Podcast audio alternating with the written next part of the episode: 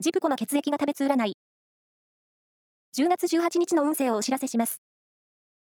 監修は、魔女のセラピー、アフロディーテの石田の M 先生です。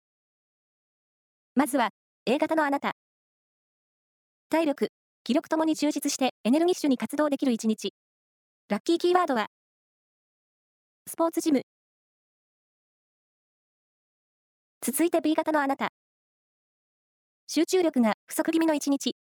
貴重品の紛失に十分注意して。ラッキーキーワードは、ゆず茶。大型のあなた。自分磨きで成果が出る日。習い事や読書で知性や教養をアップさせて。ラッキーキーワードは、情報誌。最後は AB 型のあなた。対人運が活発になっていて、グループ意識が高まっています。気の合う人と、レジャーを。